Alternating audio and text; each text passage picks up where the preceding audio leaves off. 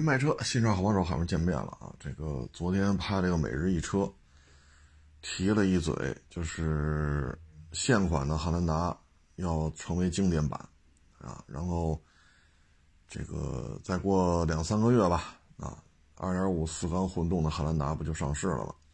这样的话一高一低，高低搭配啊，走高端路线的呢，就是全新一代二点五四缸混动；走低端路线的呢，就是现款。啊，就是现在四 S 店还能买到的车啊。这个呢，我觉得这个挺狠的啊，这招挺狠的。怎么说呢？嗯，如果现款汉兰达二九九八啊，这肯定是主销车型，因为四 S 店里边百分之八十甚至百分之九十的订单都是二九九八，就是二点零 T 四驱七座豪华。这车咱就不多介绍了，就这 马路太多了啊。具体汉兰达有什么配置，咱就不多说了。这这这这这车就是买菜车，泛滥了已经啊。如果说它要作为经典版的话呢，那价格就会下调啊。类似的事情呢，我们会参照一下，呃，轩逸经典和轩逸啊，包括北京现代那个 A 级的小车啊，呃，北京现代最多的时候三代同堂、四代同堂。所以呢，这二九九八这台车呢，肯定是主销啊。主销的话呢，如果作为经典的话，是不是得往下调个两三万呢？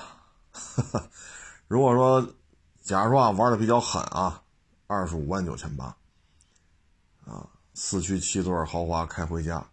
假如说做到这个价位，然后这二点五混动呢，它的四驱七座豪华，但是没厂家没说啊，咱就这么一猜一猜啊。假如说也叫四驱七座豪华的话，假如它卖到二十九万九千八，啊，或者说卖到二十九万五千八，啊，因为最近丰田的车只要一换代，价格都往下掉，就官方指导价往下掉。我们可以参照一下卡罗拉雷凌啊，它这换代价格就微微往下调了一点点。假如说它要卖到二十九万多，经典要卖到二十五万多，啊，或者二十六，二十六万。五千八，二十五万九千八啊！那这个价位如果这么做的话呢，对于其他竞争对手就很难办了。要知道，现款的二九九八加价加到今儿，其他的对手也只能干看着啊。你说途昂能跟它销量差不多啊，都是七八万台，途昂可能稍微少一点点。咱就说二零二零年的销量啊，但是途昂的优惠可不是两三万的。如果四 S 店说这途昂的优惠两万五，那纯粹是跟这逗闷子呢。途昂的优惠非常高啊，绝不止两三万。别人优惠两三万都叫没优惠，他不不加价就叫优惠。在这种情况下，途昂的销量，途昂加途昂叉还干不过汉兰达啊，所以这都是有原因的。你包括探险者卖了也不是说一个月俩月了吧，探险者卖了也有些。时间了吧？你到现在探险者的销量也没追上汉兰达。你说探险者款型新吧，空间大吧，操控性也不错吧，追不上。啊，探险者可不加价啊，福特探险者可不加价，这是有优，这是有优惠的。只不过呢，探险者的优惠没有途昂多啊，所以说它如果说降到二十五万多，二十六、二十五。那对于其他竞争对手就不好办了，啊，这样的话呢，他如果再出个，比如说两驱七座豪华，呃，假如说从二十三到二十六，啊，下整个整个价格体系往下调，这个可能对于这种级别的竞争竞品车型来讲很难受，啊，因为汉兰达的保值率非常的高，汉兰达的口碑也非常的好。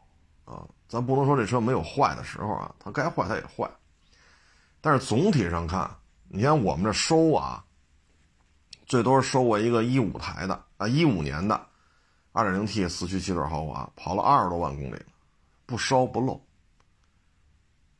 你说咱那个 EA 八八八跑二十多万公里不烧不漏，呵 呵哎呀，咱也不能说没有啊，但是这个概率是不是很低呀？啊反正我们收车的时候遇见过，一点毛病没有。我这汉兰达，好家伙，这有两有两把刷子，啊，或者说弄个 A 四 A 六，你跑二十多万公里，这发动机不烧不漏。以我们收车啊，如果是 A 六跑二十多万公里了，这发动机十之八九啊，好了好了好了，大修啊，通常情况就是换一发动机，就是能跑二十多万公里的二点零 T 的，甭管 A 四也好 A 六也好啊。但是汉兰达人家没没这样啊，啊所以耐用度、口碑啊，咱不能说破费吧，说百分之百的瑕疵没有，百分之百不坏，那就是吹了啊，吹牛逼了。那总体上看吧，这么做的话，对于竞品车型来讲压力山大。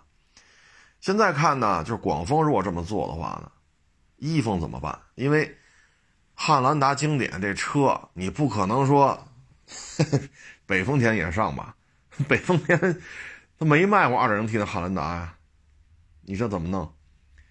生产线、模具、零配件，好家伙，在广州做一遍，再发到 再发到北丰田去，那这得不偿失啊。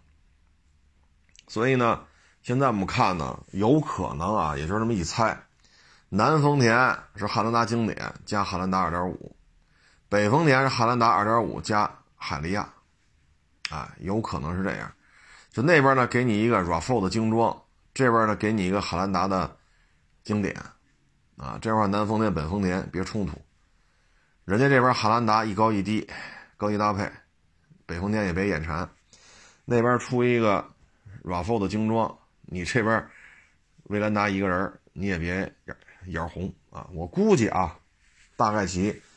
日本人要平衡这里边两个丰田合作伙伴的关系，我估计可能最后会会是这么做的，啊，哎，就是这么多车都说汉兰达啊不行，我们这车要上市就把汉兰达给掀翻了，说这话的多了啊，但是目前看说超期服役一年以上还不退市的。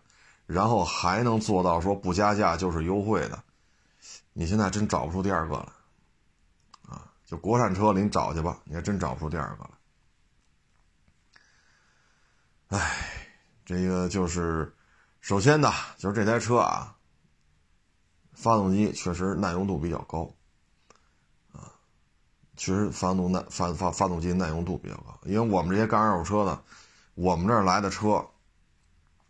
几乎都是跑了几年多少公里的，啊，说有没有那几十公里，四 S 店马上开几十公里就就不要了，有一年也碰不上几辆，绝大多数都是跑了多少年多少公里的，所以到了我们这个环节，哪个车好哪个车不好，第一，公关公司管不了我们；第二，我们是真金白银掏钱去买车，然后再把它卖了。啊，我们跟这些新车自媒体不一样，他们开那些车都是公关公司提供的。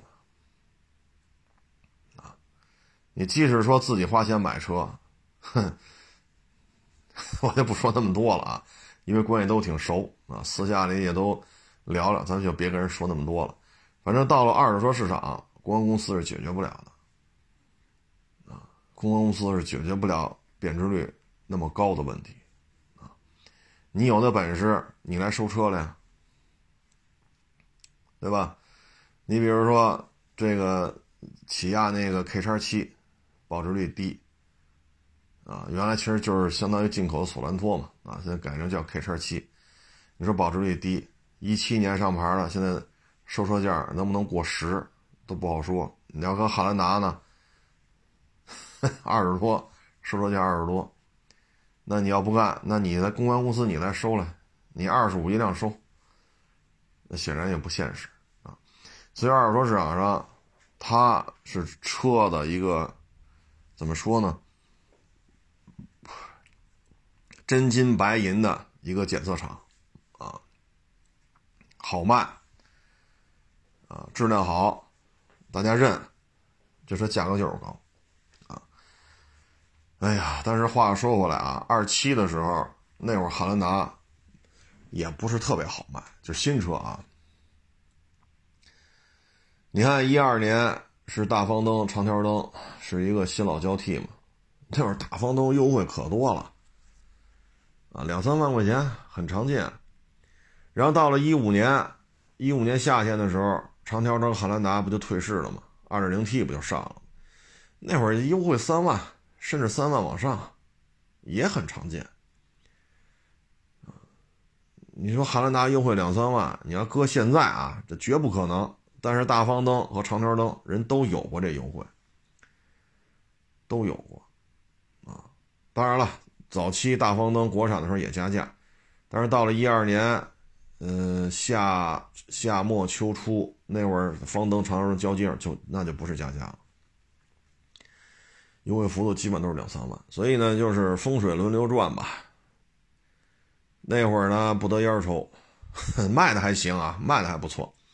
但是加不上价，啊，就初期加了点后期就被途观就给比下去了。途观一二年时候还加价呢，啊，还加价呢。但是，一二年的时候，汉兰达大方灯就优惠两三万了，啊，所以你说这车啊，咱就不说具体哪一款了，就仅仅是加价这边优惠。你一二年要买一途观，你要买一汉兰达二点七，就加价和优惠这差价三四万块钱。三四万，但是你现在一二年的途观就是国产的啊，这收车价啊真给不上去。但你要说一二年的大方灯啊，假如说两台车都是几万公里，全程电保，原漆原玻璃，啊，个人一手，保养记录都齐着呢，连个划痕都找不着，就算精品吧，那你途观也卖不上价。啊，那汉兰达要一二年大风灯这水准的，好家伙，十几个。哈，收车价必须十几个，啊，呃，要不然收不来。但是当时呢，新车的那边加价，这边优惠两三万，里外里差价三四万块钱，这就是说什么呢？二手车市场上是检测一台车，啊，能不能经受住时间的考验，啊，我这二手市场是非常透明的，然后微博上不是发了一个沃尔沃 V 五零吗？啊说一网友来要卖我，把这车卖给我，然后他去买那个雷克萨斯去啊。各位啊，我再次重申，我这儿凡是没有达成成交的啊，就人家把车卖给我，没有达成协议的，就是把车搁这儿了，我把钱给人家了。要是没有达成这种交易的，我发出来这个图片和这车都是对不上的啊，所以你也不用猜了，他开来的不是沃尔沃 V 五零。绝对不是，啊！大家老听众都知道，我这儿的规矩就是没成交不给人曝光，啊，人什么牌子的车可以说，但是仅限于到什么牌子。至于说沃尔沃旗下的什么什么车，这个我们是不会说的，啊，哪年的、什么版本的、什么颜色的，这我们不可能给人说。为什么呢？你就是说人家说我们黑，说我们给价太低了，是吧？人家恨不得开了几年的沃尔沃，假如说人按新车价卖给我们，我们不收，不欢而散，我们也不可能给人车照片啊、车牌号啊、外观内饰，我们不也不可能给人公布的啊。所以各位，这个您放心，我们公布出来的这个图片和人家实际开的车是不一样，这个您放心吧。啊，这是我这儿就这么办，我这儿自己给自己定的规矩就这么聊啊。所以不要再问我了，这台 V 五零多少钱？不不，来的人开了就根本就不是 V 五零，啊，我们这做买卖呢，就是买卖不成，别给人找麻烦。人家的车没卖给我，那我就给人曝光吗？人家的车没搁在这儿，那我怎么着？我就弄死他，我给伢车搞臭了。你丫不卖给我，让你也心里也不痛快。我这不干这事儿。啊，我这不干这事儿。你哪怕你开过来这车，说是有问题的车，你还跟我装傻，我们也不可能说把你这车具体哪年的、多少公里数、几手的车牌号，我给你曝光。我这也不干这事儿。啊，为什么呢？我跟人家交易是我跟人家之间的事情，跟别人没关系。人愿意卖也是人家的事，人不愿意卖也是人家的事。我不可能说我跟他之间私密、比较私密的一个。二手车的一个买与卖，我非要给他公之于天下，何必呢？没达成就给人曝光，达成呢，我这不干这事儿啊，所以说您别问了，来那车就不是沃尔沃 V 五零，是沃尔沃，这个事儿不假，但不是沃尔沃 V 五零，所以别再找我问了啊。可能有些新新关注的啊，或者新看我微博的，嗯，或者说平时可能没太听节目的啊，我就再次重申一遍啊，我们这儿发微博。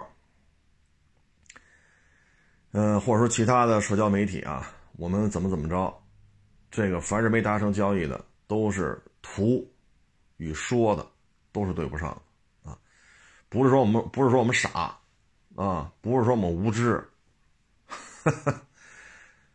各位就自行体会吧啊，我们这么干要觉得我们傻的呢？那也行啊，没有我们这样的，怎么能显得出你聪明呢？是不是？所以收车嘛。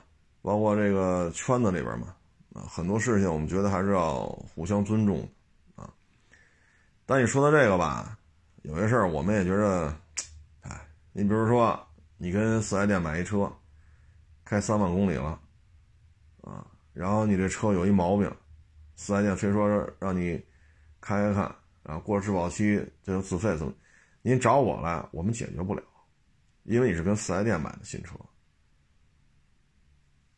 我也不是厂家四零零啊，我也没说说给哪个主机厂兼职做个四零零客服，我们也没干这事儿。您跟谁那儿买的车，您找谁去？如果是新车，你打四零零，好吧？您别好没完了找我们了，然后还要开车找我，让我给你做鉴定了。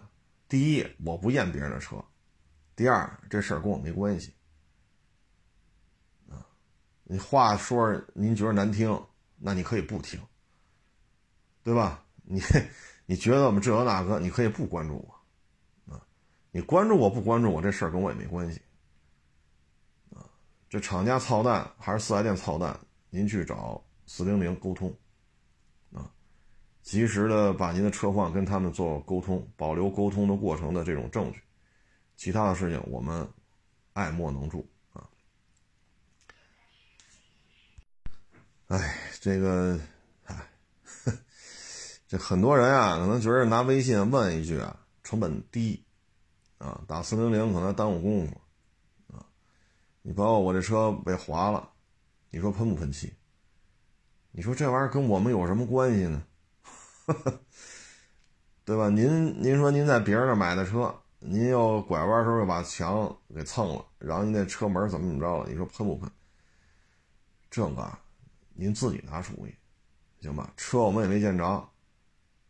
我们怎么帮你拿点主意，对吧？车也，你说，你就是跟我这儿买的车，您出去啪撞了，你问我修不修？那你说，我们怎么回答？啊，有些人你跟他说啊，这车啊，你说你剐了蹭了，我没见着，我判断不了，我给你开过去，我给你开过去，你瞧瞧，就是他不知道自己啊，给别人。就是你这事儿跟我有关系吗？所以有时候我们觉得，哎，你说我们多一事少一事吧。当你有九个手机的时候，你就明白了啊，什么叫多一事不如少一事你跟他说我没见着车，判断不了你这车需要不要赔，我给你开过去，你给我验车。你瞧瞧，就不怕麻烦别人。啊，就是自己的事儿永远最重要，别人事儿都不重要。别人都没工作，别人一天都无所事事，别人一天都俩眼望天儿发呆，啊，哎，那您这意思，您撞了不修呗？哼，你撞了不修，你上路开正常驾驶，人警察不拦你啊？那车撞的乱七八糟的，呵呵哎。有些时候你这个接触人多了吧，真是觉得挺挺劳神的啊。还有就是我要离婚了啊，你看这车我怎么才能不给我媳妇儿？你跟你媳妇儿离婚，这车财产分割，你说你找我来？你说这玩意儿我们怎么给你解决？你是谁我都不认识，你和你媳妇儿怎么着了？这我哪清楚？我也不认识你，我也不认识你媳妇儿，您那什么车我也不知道。啊，我是一粉丝，我是一忠实粉丝。你说这玩意儿你怎么聊？你说说。哎，这东西啊，这这这这我就没法说了。这个啊，你说我一干二手车的，你也不买我的车，你也不把车卖给我。你说咱俩特熟也行。你说我也不知道你是谁。我操！哎，这每天呀，就看这九个手机啊，就这些乱七八糟的事儿，忒多了啊，不是一般的多。就就是为什么说有时候都皮他了呢？啊，你包括这这这这询价也是，你这陆巡多少钱？告诉上，你有红山吗？没有。过两天我又发一霸道两把锁的，你这霸道多少钱？我说都多少钱？哦，你有猛禽吗？我说猛禽吧。你猛禽多少钱卖的？说完了。哦，那你有那长城炮吗？我操！哎呀，就是自己觉着无聊，就得找人沟通去。他不管别人有多忙，啊，你说长城炮、红山、陆巡四六、猛禽、两把锁霸道，你也不知道他要干什么。啊，凡是有的一律不买，凡是没有的他都要买。啊，就是自己这种空虚啊，这种这种没招没落的感觉吧，一定要传传传达出去。啊，然后你再问了啊，你这汉兰达多少钱？你要不告诉他，他就说你耍大牌。你告诉他买吗？不买。就是你不知道他这是干什么，是空虚寂寞呀，还是 弄不明白？啊，弄不明白。有些时候，你看咱说从一七年，有从一六年就开始问，一六年、一七年问到现在了，什么都问，买吗？什么都不买。啊，什么都不买。你说陆巡为什么贵？这个那，我说您都从一六年开始问了，一六年陆巡才多少钱呢？我 操！便宜时候不买，贵的时候嫌贵。一问问他妈四五年，一问问四五年、五六年。这也就是咱们国家车小客车没有报废，皮卡有报废。我照您这么再问一下，您能问到这皮卡从一六年你要问十五年，这皮卡都报废了，你也不买，啊，就是你就接触吧，你发现这社会之大呀，什么人都有，啊，什么人都有。弄得我们也是，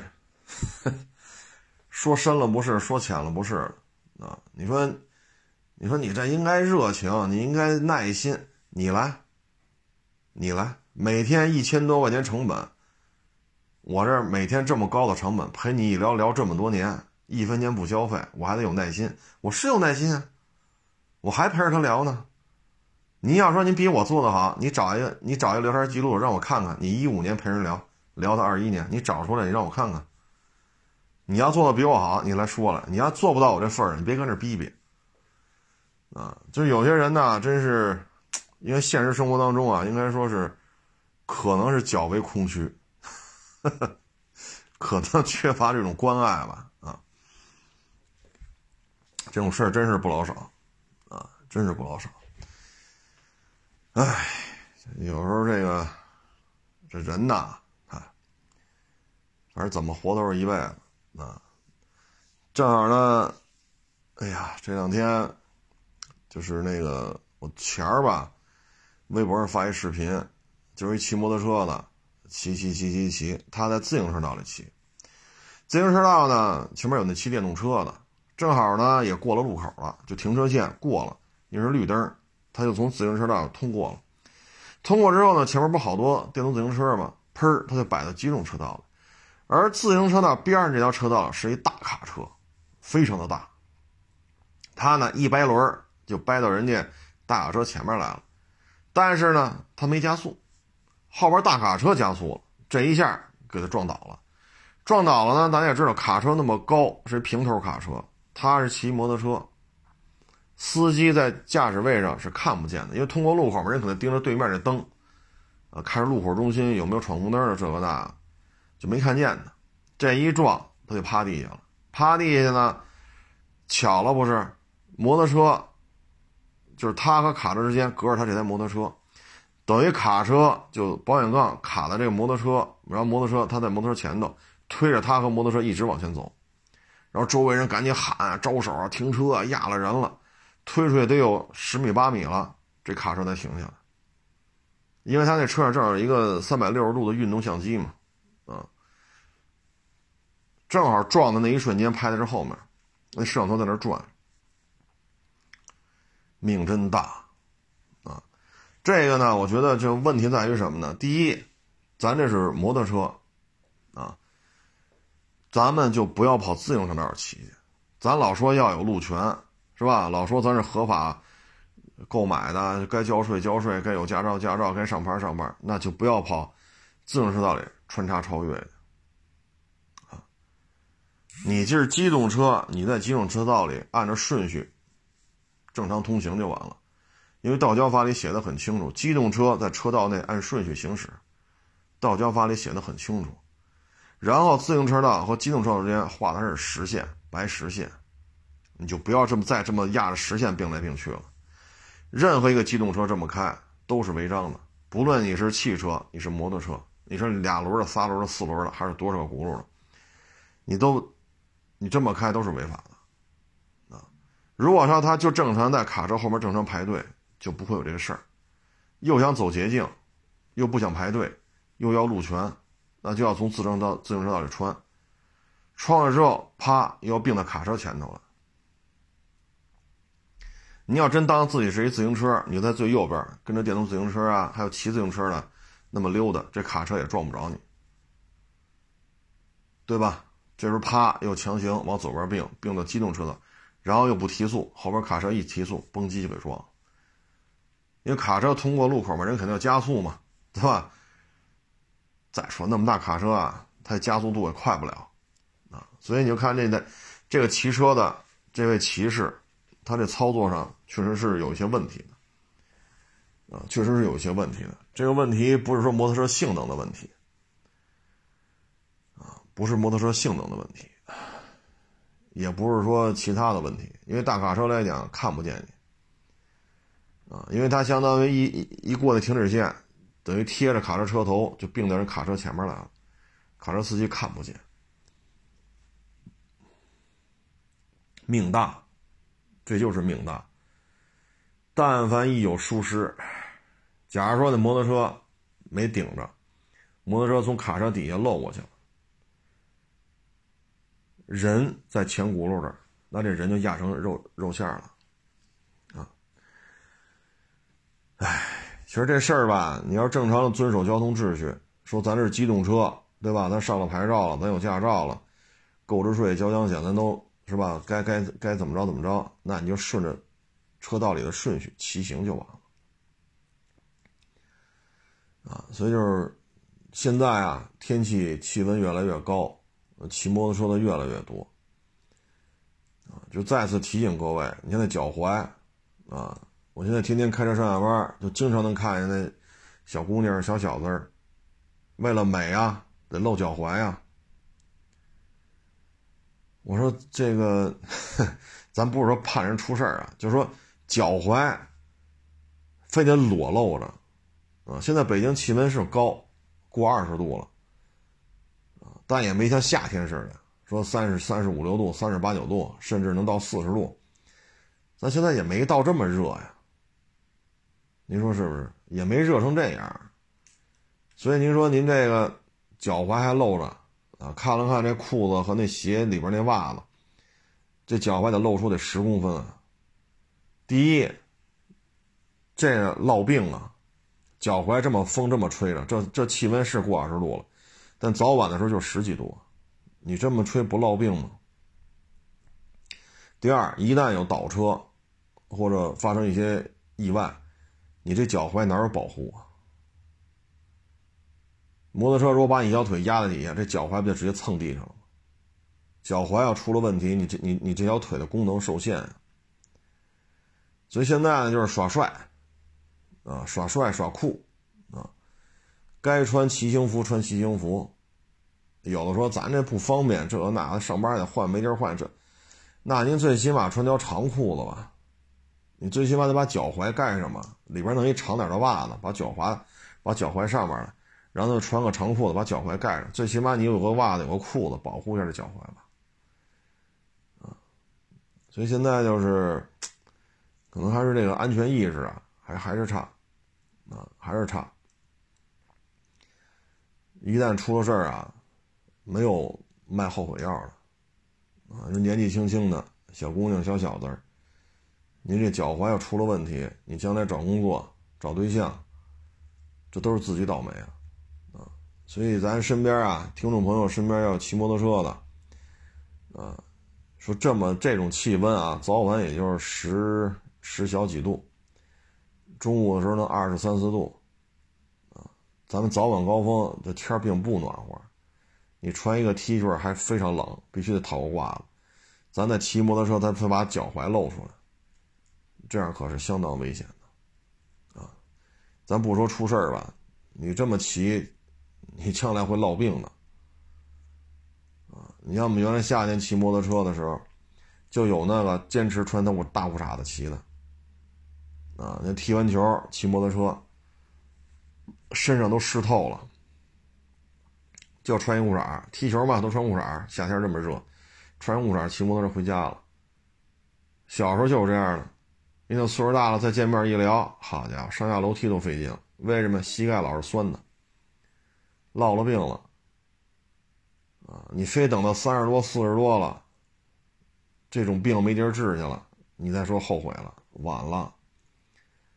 啊，所以你像像像像。就是露脚踝或者穿大裤衩子，啊，像这种骑法呢，我是持保留意见的，啊，因为我们打小一起玩摩托车的，就有这么天天骑大裤衩子啊，穿天天穿穿大裤衩子骑摩托的，踢完球就骑摩托车，游完泳就骑摩托车，老是大裤衩子，现在膝盖就不行了，啊，三十多岁就不行了，不用到四十多岁。三十多岁就废了。你说你去积水潭医院看去是吧？你去那中医院看，这没有什么好办法。所以呢，就就因为身体是你的嘛，是吧？您有事没事跟我也没关系。你身体没事你也不给我钱；你身体有事我也不给你钱。咱之间没有任何利益关系。但是我们只是奉劝一句啊，你要觉得我们说的多余呢，咱就接着这么露着露着骑，千万别穿上。你就一直露着骑，啊，因为这东西你得不得病跟我也没关系，咱们只是做一个经验的分享，啊，咱就不说这个了，啊，咱接下来再说说这个朝阳区这个学区房，啊，这两天闹得挺厉害的，主要是呢，他出了个文，二零一七年一月一号，以这个时间节点，啊，在这之后拿到房本了。适龄儿童入学，就是幼儿园升小学啊，嗯，就不是说像过去直升啊，比如说我这小区有一个什么什么附小，我们这一片都上这儿，那就在这儿买，买完这直接上就完了，然后小学、初中，最起码九年。现在政策变了啊，说你要一七年一月一号以后买的，你是不能直升，直升升不了。先紧着适龄儿童在一七年一月一号之前在这儿买的房落的户口拿到房本的，紧着他们说招满了，那不好意思了，您这个随机排位。说没招满，那再随机排位往这儿派，您呢可能也许大约某有一点点优先权。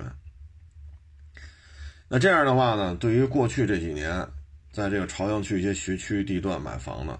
那会是一个非常负面的因素。这样的话呢，现在你看我平时也看这个，有些著名的楼盘一套房子都没有了。为什么呢？卖家觉得这房价撑不住了，就下架了，就不卖了。啊，为什么呢？两千多万的房子掉百分之十，二百多。唉，所以没法卖了，就先收回来了。然后呢，这政策一出呢，他这房子买的人也少了，啊，因为学区房嘛，过去出一套房子，可能七八十口子来看了，现在政策一出，没人来看了，他自己也觉得不对劲，所以呢，这个政策一出，对于朝阳区的学区房确实是有影响的，啊，嗯，这事儿吧，哎，所以说学区房嘛，它跟政策是有非常大的关联度的，其实说白了吧，还是一个教育资源的一种均衡化，啊，呃，毕竟这学校这地皮，这学校这这块地皮上的校舍，包括足球场啊、篮球场。啊包括这里所有的教职工的工资，啊，其实呢都是因为这是国立学校，都是国家出的，那就应该呢让这一片的居民都会享受到这个教育资源。但是现在这种政策一出吧，就过去是过去没有这政策的时候呢，就是谁买得起啊，这房二十万买得起，买得起你就上，买不起买不起歇菜。隔条马路那边卖八万，这边卖二十，八万呢就得上那个，二十就上这个。当然，这些教育资源都是国家花钱弄来的，那最后就形成了这种高低搭配了。所以这样政策出来呢，其实就是打消这个高低搭配，就是你买得起八万一一平米的房子，你也能有这种机会，可能上这个二十万一平米才能上这个公立学校啊。所以这个时候呢，是这么一个机会机会的一个均等啊。但是呢，你说花了两千万买了，那他们心里又不高兴。啊所以呢，这个政策呢，对于这个房市房价的这个走势，确实是有比较大的影响。那总体看吧，我觉得可能对于呃负担不起这么高学区房价位的这些老百姓来讲，他们的子女就这个就学啊，嗯，可能会多了一些机会啊。这孩子能不能上这好学校，不再取决于爹妈的这个购房的资金了啊。你只要是这一片的。户口你都有可能上，啊，也有可能上不了，也可能能上，因为什么呢？咱就这么说，幼儿园上小学，你说你能考出个啥来？幼儿园上小学，你考你考啥？微积分、高阶导数，你也考不了吧？谁家孩子幼儿园毕业会做这个呀？谁也做不了，对吧？你给我写一篇八千文、八八千字的英语作文，这幼儿园毕业的孩子。这是不是也勉为其难了？这个，所以这个时候的小孩都差不多，啊，六岁多，六岁多七岁，你说这这个孩子的天赋在这时候有没有不一不一样？有喜欢吃的，有喜欢玩的，有喜欢画画的，有喜欢倒腾那出声的乐器的，啊，有喜欢踢球的，有喜欢这个种这花花草草，这是确实是有，但是差距没有那么大，真的是一张白纸。六岁多的小孩，你说他他懂个啥？啊，就刚才说你考他微积分、高阶导数，你这不是扯犊子呢吗？但是就因为父母这个房产的问题，他上得了还是上不了？啊，所以我觉得这个政策一出呢，从这个角度来讲，这是好事儿。啊，这孩子能不能上这好的学校？就幼儿园毕业这种状态来说啊，不再取决于爹妈买得起多贵的房子。我觉得从这角度来讲，这做的是对的。没有问题，啊，这是我个人的一点一点感受啊。哎，这个其实我们家亲戚啊也有在朝阳买房的，啊，恰好就在一七年一月一号之后，嗯，恰好也也该上学了，啊，所以有时候这个对于我来讲吧，呃，感受确实也比较复杂，啊，因为跟亲戚关系都挺好的。但是呢，我觉得还是从这个角度讲，他还是对，啊，就只能这么说了。他这个角度，他确实是对的，啊，因为买不起这个高昂学区房的，是多数，啊，是多数，否则的话，学区房二十万一平都能买，那就好了。啊，反正我是，我就这么一个观点啊，就仅供参考。从这个层面来讲，我觉得这个政策对于。小孩能不能享受一个好学校的一个教育资源来讲，不再完全束缚于他的爹妈消费得起、消费不起这个高昂的学区房。从这个角度来讲，没有错。啊，我也只能说到这儿了。嗯，但是呢，你看昨天吧，店里边也来了一个网友。啊，对，下午那个不不是上午，就下午来那网友聊聊聊孩子这事儿。哎呀，就说有些事儿吧。也挺有意思，啊，这个有意思到什么程度呢？你比如说，咱们肯定说谁家孩子清华了，谁家孩子北大了。但是呢，他有时候不上这个清华北大，他这小孩混的也不错。啊，像原来咱聊过，上高中学习确实跟不上，老师也烦。为什么呢？你参加考试，平均分下来了，老师有老师的考核呀。那最后咱也别让咱家孩子在这儿，是吧？这种氛围是吧？咱不说那么细了啊。这就上那个叫什么去了？什么三加二是叫什么来着？然后就就学那个去了。啊，是修飞机还是修什么来着？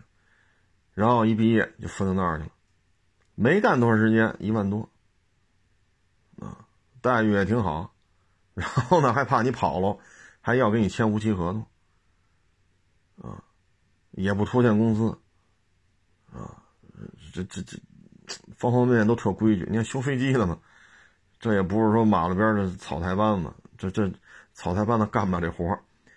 你看也挺好，这也是一种活法，啊，还有呢，你像那个，这也是一个他他跟我说这么一个事儿啊，我就跟各位做一个分享。这事儿啊也挺有意思的，啊，就是什么事儿呢？家里边啊，祖上两代都是开饭馆的，啊，然后呢，到了小孙子这辈儿呢，打死不愿意干了，当然学习又不好。不行，就开饭馆吧，啊，家里开饭馆开这么多年了，买了房了，置了地了，对吧？你这身上吃的、穿的、用的、带的，你这这不都是开饭馆挣来的吗？家里这到你这第三代了，开吧，家里全是明白人，呵 呵什么都明白，就不，我就不干这个，啊，最后这个是吧？那怎么办呢？大学也考不上了，啊，当兵去。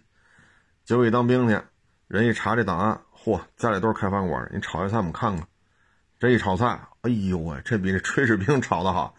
结果做了炊事兵了，啊，然后因为若干次炊事兵的大比武，人家拿的成绩都特别高。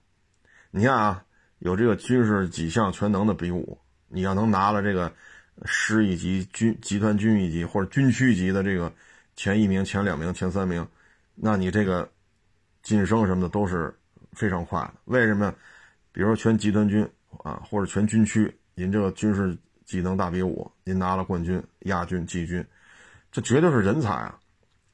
同样，厨子之间，炊事兵他也有这比武，哎，做这菜呢就是好吃，哎，结果在部队就为就因为这做饭的问题也得到提升了，啊，那家里有感慨嘛，就跟家继承这饭馆不干。打死不干，结果参兵参参军去了，当了兵了，当了兵之后又干这个，结果可倒好，得益于他爷爷和他爸爸教他的啊，打小也是看啊，因为家里就干这个嘛，你想不看都都不行，最后呢混的也不错，啊混的也不错，啊，因为都是比武嘛，因为各连队呀、团呀、师啊，就他都有炊事兵，那炊事兵大比武，哎，他也也能做出成绩来，啊，混的也不错。啊，混的也不错，所以这些东西，有些时候，嗨，所以说我看这学区房啊，我有时候觉得，哎，说什么好呢？这孩子呀，将来能干什么，混成什么样，完全靠他自己的造化，啊，完全靠他自己的造化，啊，你看我们这儿有一邻居，啊，他们家孩子呢就喜欢打球，啊，就喜欢打球。羽毛球打的可好了，全国中学生拿过前三吧，拿第三还是还是反正成绩非常好。然后呢，人学习就不是那那么的出色，但是成绩在这摆着呢。后来呢，好多大学也要他，哎，大学随便挑了，几所大学都要了。然后现在大学在大学期间接着练啊，因为相当于特长生嘛。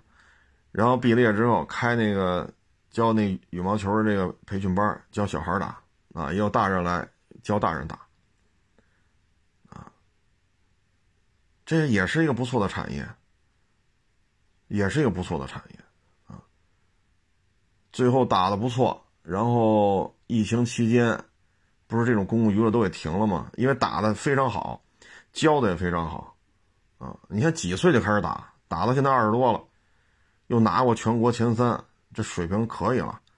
在咱们国家可能不不显山不露水啊，但是老百姓一跟他打，那谁也打不过，啊，最后疫情期间这店关了，关了之后呢，哎，上我们这干了，啊，去了一个非常大的企业，非常大的企业，待遇什么都挺好的，你就负责在这个叫什么职工的这个文体娱乐，啊，那挺好，所以你看这几个都没有九九六的概念。啊，没有九九六，说这这这，啊零零七呀，哎呦，这熬的就不行了又都没有，啊，你看也没上什么这种九八五二幺幺的，啊，所以有的时候这孩子呀，也是看自己造，啊，你把那路给他砌好了，啊，你你雇八百个人看着这条路只能我们家孩子走，谁也不许走，他不愿意走，你可怎么办呢？你耗费的精力最后都白搭了，所以有时候这事儿吧，我觉得也是，哎，就就看自己怎么想呗，啊，看自己怎么想啊。嗯，还有网友呢跟我问啊，就是鱼香肉丝这个啊，鱼香肉丝啊这个菜，现在公认都是川菜。啊，公认是川菜。但是呢，这个菜系啊，在老的菜谱里边，啊，明朝、清朝，在明清流传下来的当时的菜谱当中，川菜这一这一支系当中是没有鱼香肉丝的，啊，所以鱼香肉丝是一个近代菜，啊，不是这种传承的传承的菜系，是一个近代的菜系啊。嗯，因为这是什么呢？就是一九零九年出版的这个《成都通览》这本菜系，就菜谱当中，一九零九年当中这本《成都通览》收录了一千三百二十八种川菜。这一千三百二十八种川菜，在一九零九年的时候没有鱼香肉丝。然后这道菜呢，现在的传闻吧，应该是二三十年代。啊，或者三十年代，啊，呃，应该是由这个凯申宫的厨子给定名的。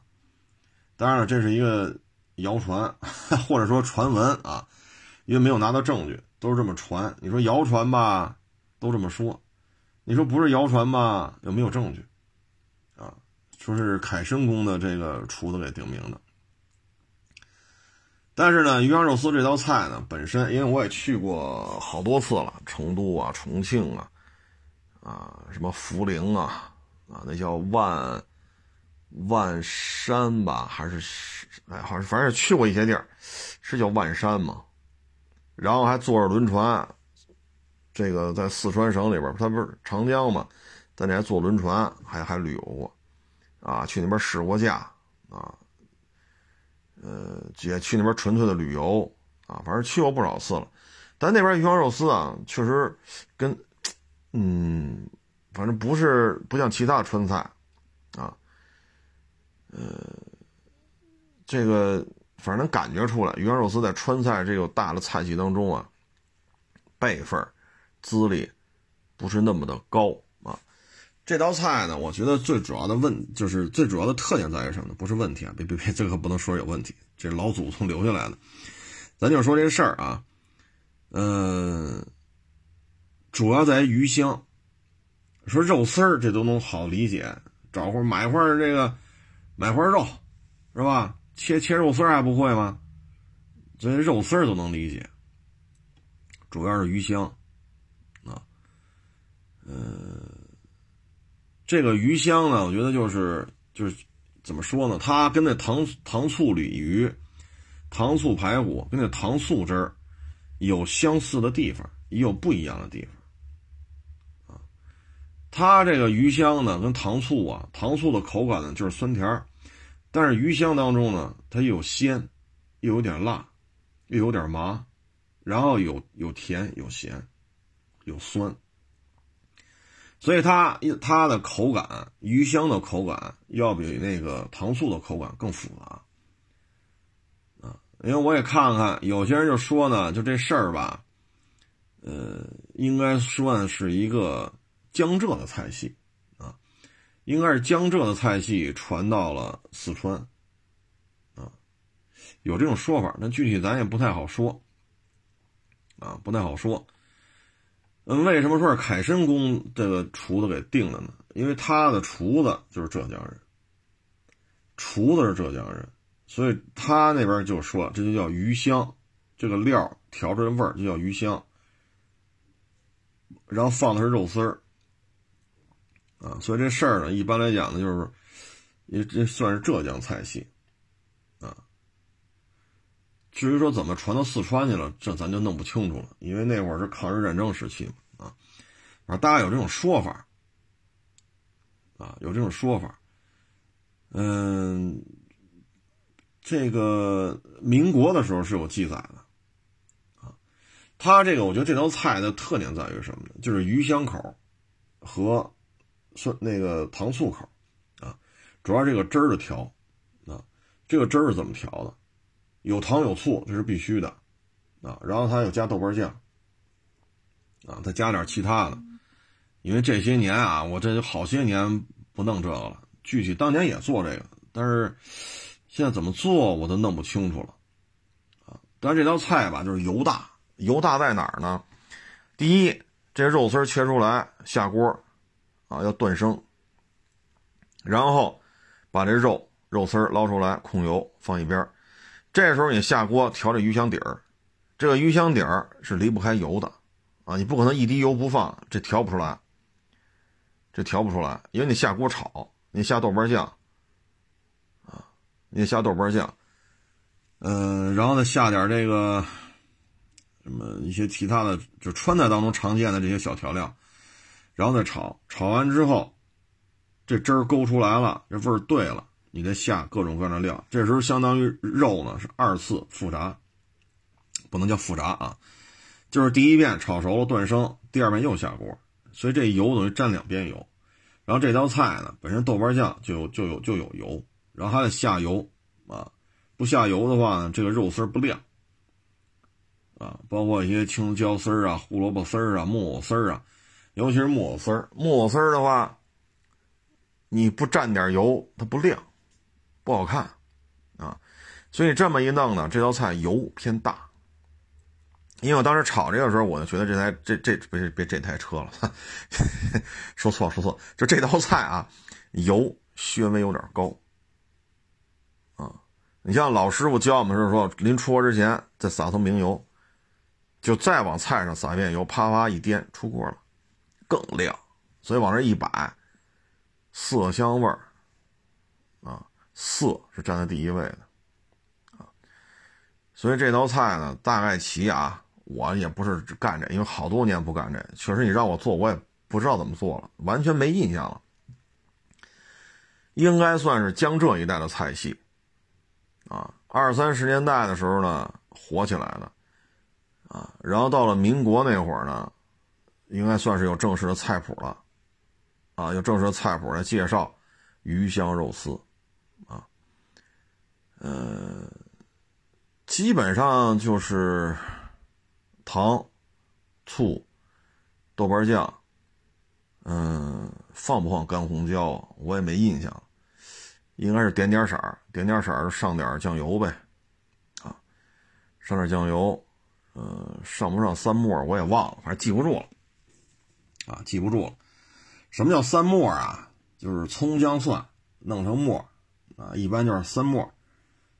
啊，反正当时这么教的啊。至于别的，我好多人不干，不知道别人是不是这么教，我也不知道。啊当时就这么说的啊。咱这确实认知有限，下三沫啊。当时记得有这有这么说的了。哎呀，现在是忙啊，现在就是吃盒饭的命了，哼，吃饱了就挺高兴啊。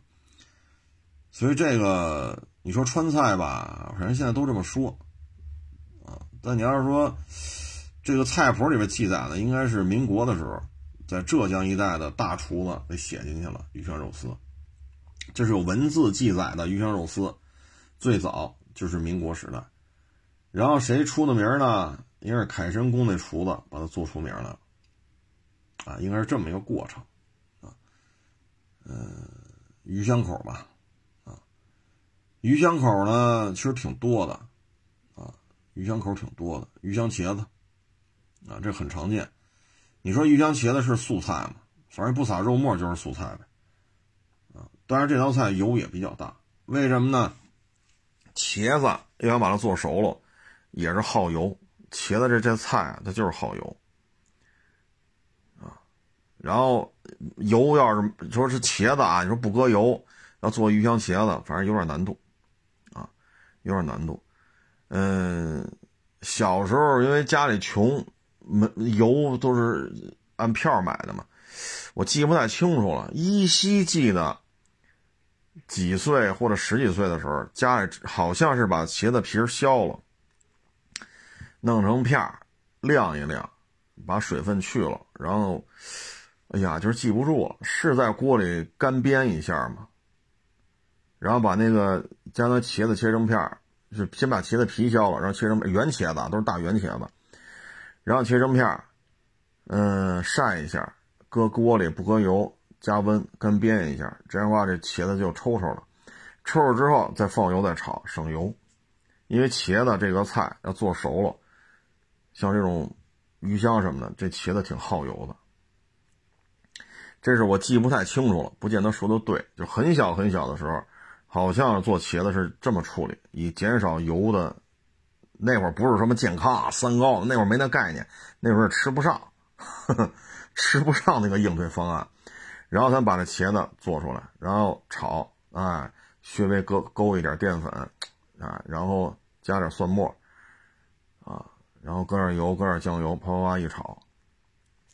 这样的话呢，就就也相当于半碗荤菜啊。但你要做鱼香茄子呢，这油少不了啊。现在就很少有人这么做茄子了，因为现在色拉油大家都消费都能消费啊。反正这道菜我觉得主要是鱼香那个底儿啊，鱼香的底儿。川菜吧，它有一些共性啊，你比如说豆瓣酱。你比如干红椒，你比如加三末，我不能说百分之百菜都这样，但是很多川菜都是离不开这些东西。所谓的炒锅底嘛，啊，一说炒锅底儿，什么什么锅底儿？川菜，行嘞，知道了，豆瓣酱、三末、干红椒，啊，这是必须要上。至于说是糖醋汁怎么勾，酱油搁多少，这也就看你具体什么菜，啊，嗯。大概这么一情况吧，也挺有意思的。但是微信我也没给他回，就回了一个握手，因为这东西微信码字，我这眼睛也受不了啊。发语音，你说咱说都说到那，发语音得发多少段，我也没那功夫啊。所以给回了个握手啊。握完手之后，咱节目当中说说嘛。嗯，鱼香的东西挺多的啊，鱼香的东西挺多的，很多菜都可以拿鱼香这种方法来做。啊它就是一种独特的味道，这个现在纯正的鱼香肉丝也不太多了，啊，也不太多了，因为现在都是快捷化嘛。这种快捷化，首先木耳就不爱给你放，啊，胡萝卜丝不爱给你放，啊，有些鱼香肉丝呢就是青椒，柿子椒，知道吧？啪啪切点丝儿，然后搁点肉丝儿，就给你炒了。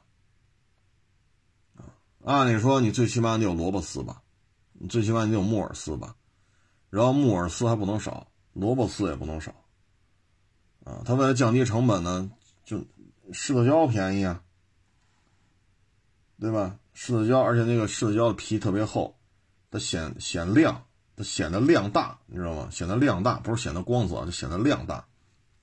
切成丝儿一下，啊，豆瓣酱一炒就完事儿了。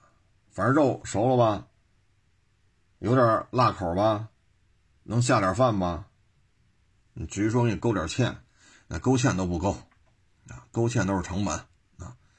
因为鱼香肉丝炒完之后吧，就这这些，首先这些辅材你得有啊。除了这些辅材之外呢，炒完之后底下应该略微有一点点红油，啊，略微有一点点红油。但是现在饭馆也很少。很少有这个东西了啊。你像青莴笋、胡萝卜、呃木耳、肉丝儿、红椒、豆瓣酱、糖、醋、盐、酱油、三末，差不多啊，就这些东西。但这些都都放全了的，现在都见不着了。都放全了的，都都都很困难啊。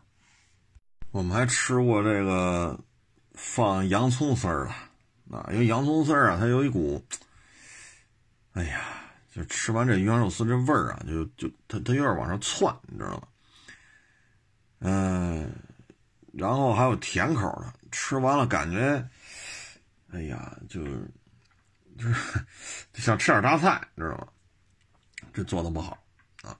然后有的菜有这鱼香肉丝一端上来吧，色儿是乌黑乌黑的，因为肉嘛，啊，炒的油稍微大一点，色儿发暗啊。然后给上的什么呀？蒜苗，啊，相当于蒜苗炒肉丝，他不放那个笋丝。啊，他也不放胡萝卜，啊，他就放点蒜苗，切几切点柿子椒那个条您一看，嚯家伙，您这跟鱼香肉丝有什么关系？虽然说鱼香肉丝里不能有鱼吧，但鱼香肉丝总得有鱼香吧？好家伙，你这玩意儿你要没你也没法跟他说，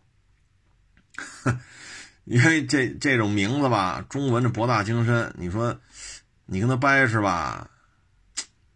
这也没法弄。啊，回头给你弄条鱼来了，你说你这玩意儿是吧？所以所以现在鱼香肉丝啊，要吃这种特别正的，就口特别正的啊，端上往这一摆，你就能看出来。最起码这个这几个辅料的色儿是不一样的，但是现在辅料都给你放不全啊。炒完了最起码一点点红油，因为你那豆瓣酱得正宗，加了油炒锅底的时候。这个红油要能熬出一点点。如果你豆瓣酱都特别次，或者说他根本就不放豆瓣酱，放点油，放点干红椒，放三末，啪啪一煸，糖醋都未必给你放啊，都未必给你放，就是拿油干炒三末加干红椒，啪啪啪一见香味儿，辣香辣香的，库嚓这点就倒进去了，还肉丝儿还给你先先先断生出锅，然后再回来再下锅。没那个，就一锅，裤嚓一弄，齐活。撒点撒点鸡精，啊，这玩意儿不是提鲜吗？